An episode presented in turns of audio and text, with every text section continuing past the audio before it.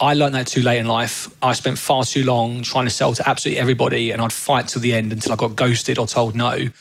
Whereas now I'm just like, you've not got a problem. This isn't for you. And they'll either qualify themselves in because they don't like that, or they'll agree and we move on. And just because it's not a problem today doesn't mean it's not going to be a problem in six weeks or whatever. Plug into the minds of the world's cutting edge innovators, visionaries, and thought leaders who are rewriting the rules of sales and success. It's your time to make an impact. I am your host, Jason Mark Campbell, and this is the Selling with Love podcast.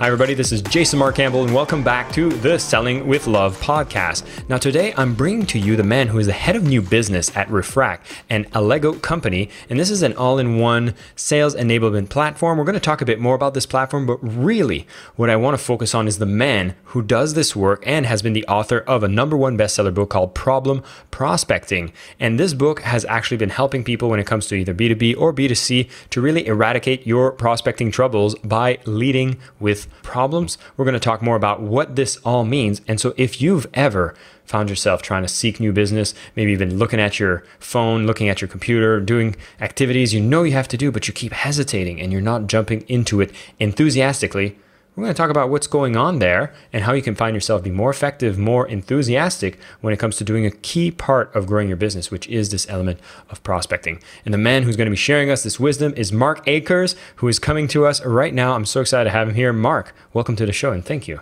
Hi, Jason. Yeah, great to be here. Looking forward to having a conversation today.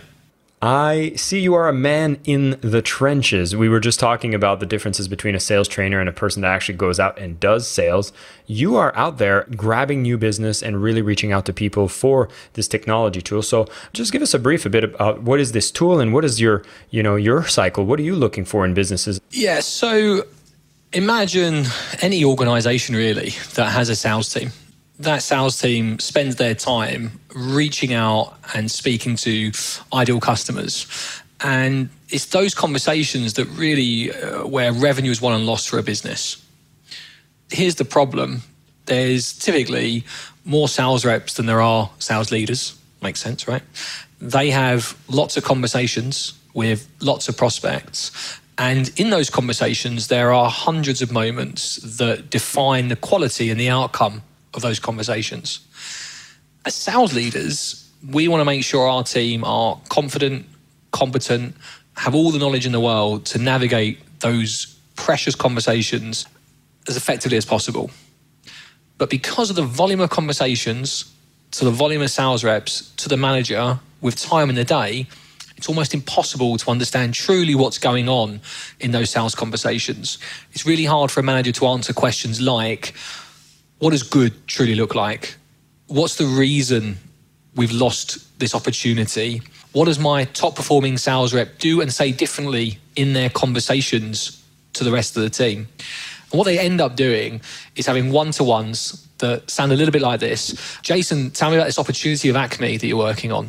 Oh, it's, it's going really well. They really like the product. We've got a demo next week. Fantastic. Tell me about this next opportunity you're working on.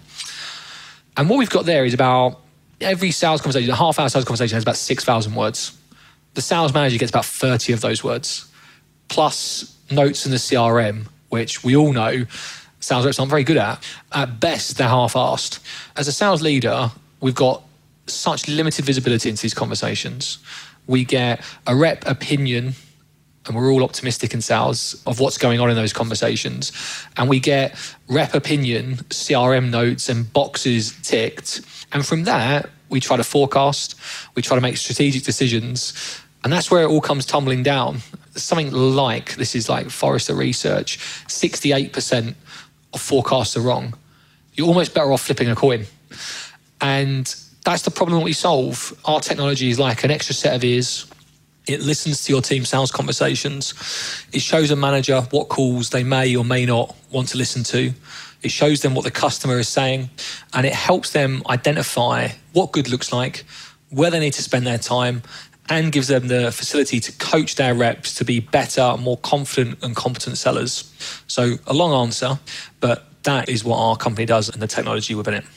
That is brilliant. And I can tell you're a great salesperson because you explain it so thoroughly and so focused on the benefits that it provides and the key problem that it solves. So, Mark, it sounds like with the businesses you do, they're actually quite large organizations that benefit from this tool. And as the sales director, you're constantly looking for these new businesses to come in and take advantage of this tool. What does your world of prospecting look like? Is it that you have to reach out to hundreds of people every week, or is it more of like a targeted list of people? So there's a couple of ways to answer that, and I'll just give you the structure of the team that we have within the business. So we've got some sales leaders on one of those. We've got account executives, and we've got sales development reps, SDRs, and everybody, even the CEO, is responsible for prospecting. Like we all have that mindset that you should prospect as often as possible. When you got a spare half hour, we should be prospecting, trying to top up the pipeline because a healthy pipeline almost cures all ailments in a business. You can make better decisions because you're not worried about next month's forecast because you've got a healthy pipeline. In terms of me personally, I've done the sales development role for a number of years done the AE role for a number of years and, and, now find myself still as a quota carrier, but leading that team. It's interesting. Two years ago, if you asked me this, I would have said a lot of outreach, a lot of cold calls, finding people on LinkedIn. I managed to flip that on its head in the sense of I create a lot of content on LinkedIn. So every day, or damn near as close as possible, I post something on LinkedIn, and there's many different types of posts that I'll write. Mm, only maybe one in 10, could even be as high as one in 15, is actually talking about the company that I work for and our technology. The posts that I write really mix from funny memes, quotes, sales stories that have happened in my own discovery calls and demos, sales stories that have happened in my teams, conversations and demos, culture, win stories, lost stories, and ultimately everything that I write is written to add value, to educate, to inform my ideal customer, be that they're my ideal customer today or they're the future sales leaders that will be my ideal customer. And today they're the champions. And regularly get a lot of interaction with my posts. And that's my list. Reach out to those people and I say, you know, thanks for showing my content some love they normally respond because they feel like they've been acknowledged. And I'm nothing special, but when you comment on someone's post and that person comments back, you don't expect that necessarily. So when you comment back and you ask them, like, you know, just simple question like, have we ever spoken before? And they'll tell you, no, but I saw this post and it made me laugh, or it resonated with me because we have that problem, or it helped me solve this challenge. And then you almost have this like sell by chat, almost like texting. It's just backwards and forwards, backwards and forwards they love it because they're talking to someone they've engaged with. For me, there's that commonality because they've commented on my post. And from there, set up a conversation. And I mean, that's sort of almost fishing, but I often get fish almost jump out of the water and land in the basket. They'll message me, Mark, I've been following your content for a long time. I'd love to have a chat. In fact, I literally had one like that this morning. We've got a call on Friday never spoke to the person before in my life. He's actually never even engaged with any of my posts. He's what I call like a lurker. He's just been reading and lurking. So I get a lot of my leads. I'm very fortunate from talented SDRs, inbound marketing, but also because I create content. And that did take seven, eight months of consistently writing content every single day but it's paid off. So yeah, I do still prospect. We have prospecting days. I'll get in the trenches. We've got great technology to help speed up that process and remove some of the manual work. But yeah, so real mix of answer there. But the reality is, I'm sort of giving some tips as well as to what people can do. What I'm loving here is that you're already seeding some of the ideas that I know are kind of the modern ways of prospecting, right? And I wanted to touch about this because it feels like there's a lot more options, a lot more opportunities to engage in conversations. And the elephant prospector and tool that has emerged as a giant champion is LinkedIn. It's becoming more and more relevant. And I mean, I've found you in LinkedIn. I get to connect with incredible individuals on LinkedIn. And so I'd love to talk about, you know, because you've been in this industry for quite some time what has been shifting in this prospecting world and what are these new opportunities being LinkedIn sounds like one of the major ones so LinkedIn is a major one, actually. In fact, what I do, is I'll tell you a story. So about three, four weeks ago, put a post out. I can't remember what the post was, but it was about LinkedIn. And someone commented that what frustrates them is how LinkedIn has almost morphed into Facebook. I just pushed back on that slightly because they were saying it was wrong. They were saying it's people treating LinkedIn as Facebook is wrong. And I just commented back. I can see how there might be some posts that we don't need on LinkedIn But LinkedIn has changed. When I had it, it was a real black and white CV library. That's what it was. And you connected with people that you met at events. But now, if you think about how LinkedIn's changed in the last five years, it lets you write posts. It lets you add photos. It lets you add videos. It lets you send voice notes. They dabbled with stories. There's a lot that's changed with the platform. And that's because the generation that's come onto it now has grown up with social media, instant gratification. You know, it's almost impossible to imagine a millennial or, or next generation going for a coffee and not telling the world what they're doing. And LinkedIn's embraced that and it wants that noise, it wants that traffic. And I've sort of just tried to follow that trend. I do like to write most of my posts that, that are helpful. But the last two, yesterday, I had a day off, played around the golf. I put a post out that, you know, my granddad used to say, bad days golfing is better than a good day's working. And I was on the golf course and I thought, ah, should I post this? It's had 142 likes. It's had 17,000 views. It's had 24 comments. That's my list. You know, I can reach out to those people. Today, I put a funny meme, literally an hour ago, it's already had 95 likes. I mean, you saw it, right? And then I've got other posts, like I say, where I'm sharing stuff that really happens in life, what we did to overcome it, and again, it gets lots of engagement. So the power of LinkedIn is your audience are all on it. Less than 1% of people on LinkedIn produce content when you produce content, you almost get this label of thought leader, content creator, expert. And I'm not.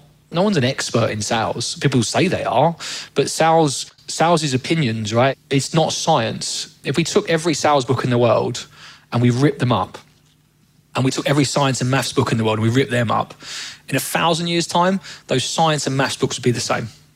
Every sales book would be different.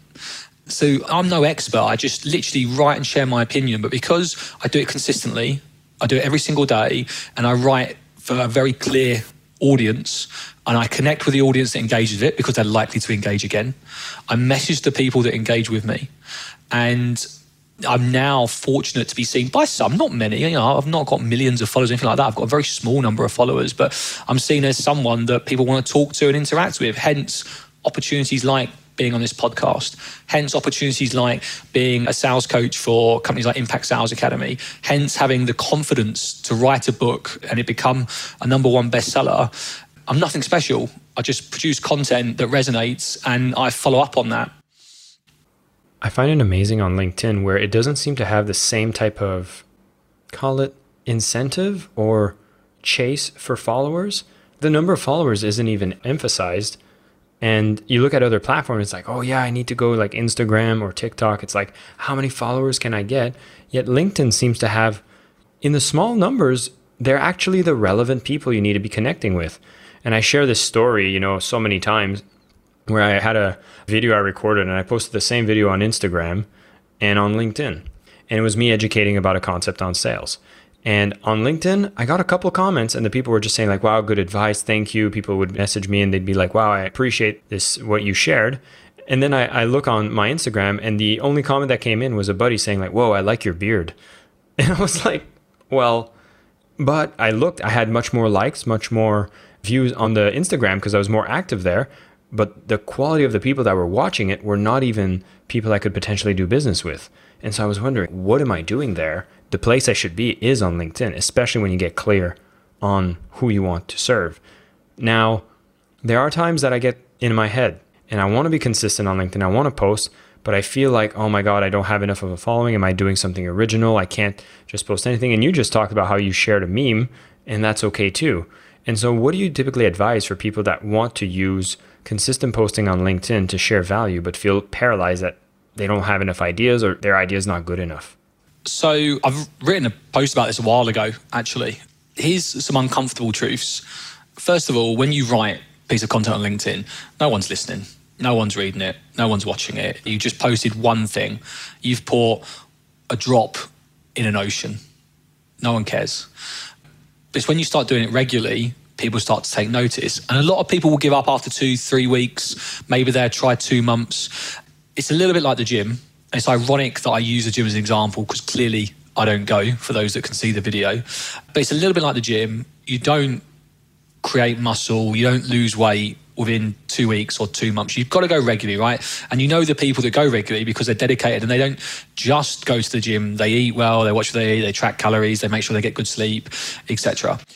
With LinkedIn, as I say, the uncomfortable truth is no one's going to be paying any attention for the first month or, and beyond.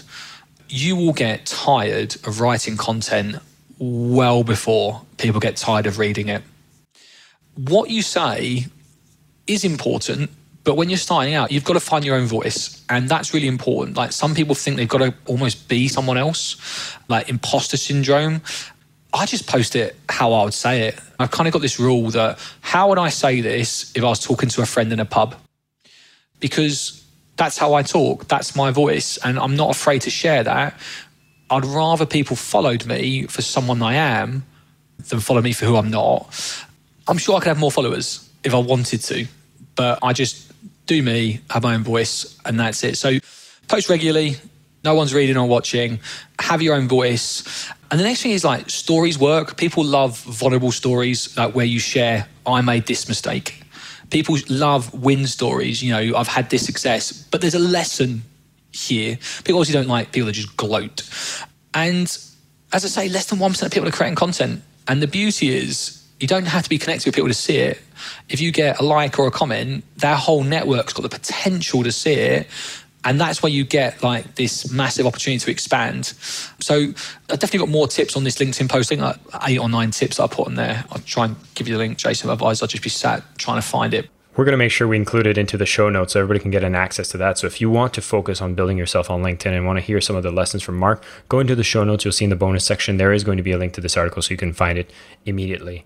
And Mark, I love this advice. And now it's like it's almost you're building your personal brand. And I think that's a key part that I'd want to expand on because, as you mentioned, a lot of the content, it's you. And so it's related to the buyer that you target for the company that you work for, but you're not just there saying, like, buy my product, buy my product. I work for this company and do this. You're really actually building a personal brand. So could you elaborate more on the importance of that? Yeah. So people curl their toes at the thought of creating a brand. And I would certainly be one of those people a couple of years ago. You know, we got this TV show, I know you've got it in America as well, called like The Apprentice. And people will say to like, you know, I'm a brand. And you just kind of like, you curl your toes and think, what an idiot. But the reality is, it's your face next to the content you're creating, people will start to put them together. And if you're authentic, they will start to buy into you. Um, I really don't believe people buy from people that they like. I mean, they might do, they might do, but ultimately they will buy for the product that suits them and their needs above liking someone. However, they do buy from people that they trust. And there is something about creating content, being seen as an expert, being seen as someone who openly shares their views as a trusted advisor. And that's what people buy into. So they buy into you as someone that they want to almost connect with and, and get behind. You know, I've had some customers say to me, it's great that we bought your product because we get to hang out now. And we don't, but we talk on LinkedIn, but we don't hang out. But it's that affiliation. And like loads of people do it so much better than me, by the way. There's so many amazing people on LinkedIn that do an even better job than me, you know, like significantly better. Go and find them. There's some unbelievable people to follow. And I wished I had this when I started out my career in sales like 10 plus years ago. All I got to look at was people's CVs. I've now got people just every day sharing value, sharing content. And it's so much more digestible than a book. If you ask me how many books I've read in the last 10 years, don't know. If you ask me how many LinkedIn posts I'd read and learned, it'd be phenomenally higher than books because it's there right now in your face and it's digestible and, and takeaway. I love it. And so the wealth of information exists out there. This is what I love. And so for those who are having these problems, you can usually find the answers. And on LinkedIn, you got some pretty good answers that come up from some of these leaders, including yourself. But I wanted to go into more specific because in your subtitle for the book you wrote, and of course we will have a link to the book for those of you who are interested into eradicating their prospecting troubles, you talk about leading with problems being a potential solution here. Can you tell us more about what's going on here? What do you mean about leading with problems? So problems make brains pay attention. You may have noticed, and there's a reason I explained where I worked in the way that I did. So I would advise people to go back and listen to that.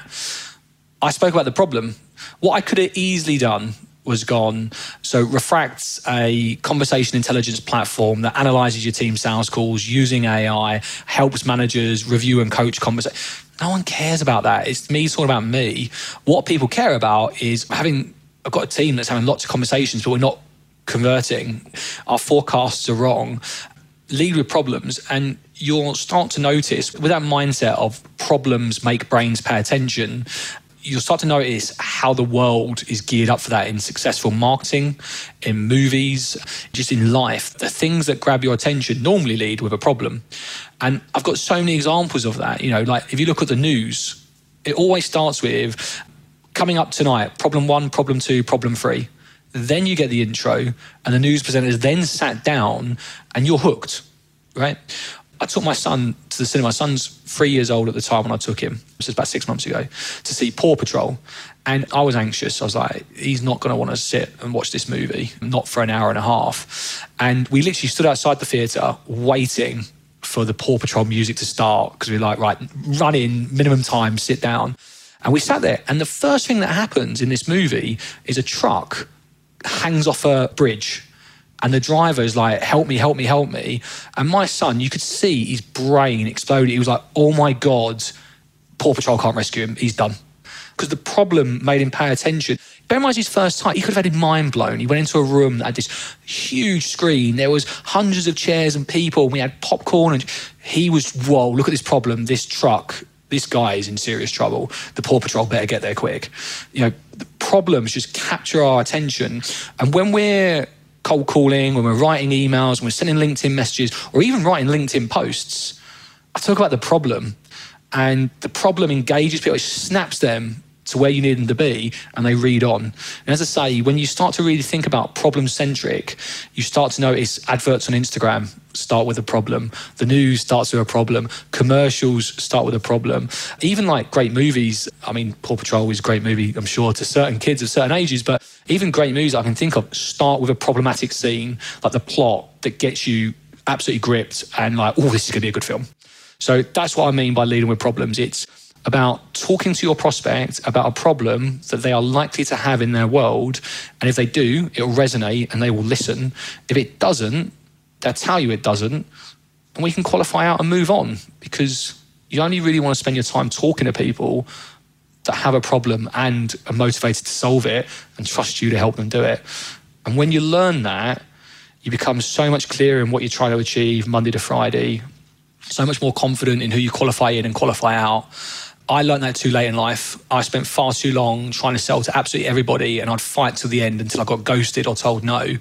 Whereas now, I'm just like, you've not got a problem. This isn't for you. And they'll either qualify themselves in because they don't like that, or they'll agree and we move on. And just because it's not a problem today doesn't mean it's not going to be a problem in six weeks or whatever. And then people follow me on LinkedIn. Hey, Mark, now might be a better time to chat. I've been following your content. I remember our conversation. Can we set up a call? It's like that nurture campaign, but people are buying into me more so than the product. The product's kind of like just what we can do, but they want me to help them with that. Mark, I love what you started with as well, which is the fact that when you have a full pipeline and your prospecting is always happening, you have so much less stress within the business.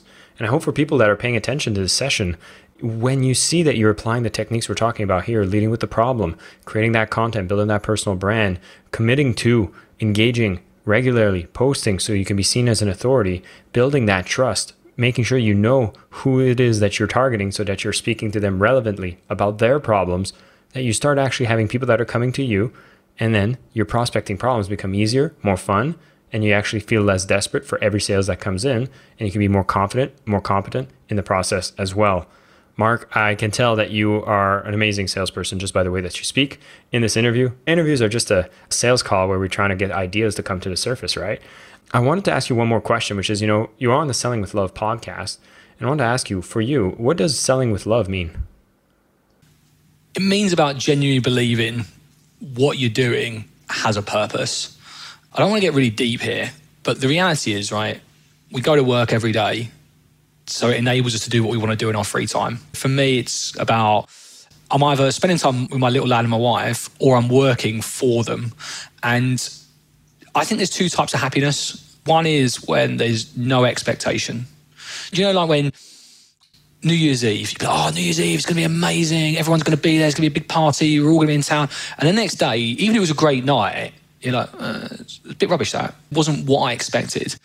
And then there's the other kind where people are like, hey, what are you doing? Do you want to come out tonight? And you're like, oh, I wasn't expecting that. And he's like, whoa, that was brilliant. Like, that was such a good time because there was no expectation there. So there's that kind of happiness where there's no expectation, you really are fond. But then there's the other kind. And this is what selling with love means to me.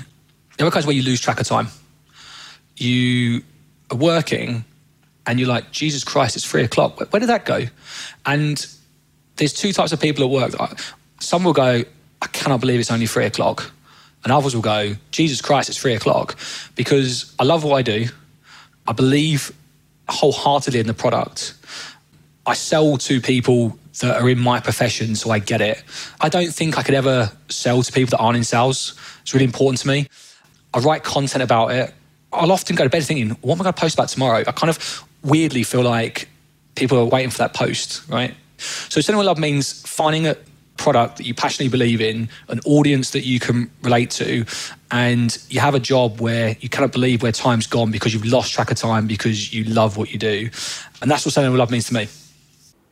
Beautiful answer, Mark Ackers. Thank you so much for coming on the show. For those of you who are paying attention, listen, Problem prospecting, completely eradicate your prospecting troubles by leading with problems. Mark's book is available on Amazon. You will see in the bonus section. We will have a link to the book for you to purchase, whether you want it as a Kindle or paperback. They are both available. We're also going to have a link to this article that can give you more in depth, practical things you can apply right away on building your own LinkedIn strategy. It is a beautiful platform, it is growing. A lot of conversations are happening there. And it's people that have their mind on business, which is going to be much more relevant when you're seeking out clients with the content that you are posting. And of course, we're talking about all the ways that you can do this. It's a modern era of prospecting. And if you keep doing it successfully and you're using the ways that Mark is speaking about today, you're going to be successful doing it and it's going to bring you the results more sales, less stress, more happiness, more flow, more selling with love. Mark, once again, thank you so much for coming on the show. Thank you. Really enjoyed it. Thanks for having me. I am your host, Jason Mark Campbell, and this is the Selling with Love podcast.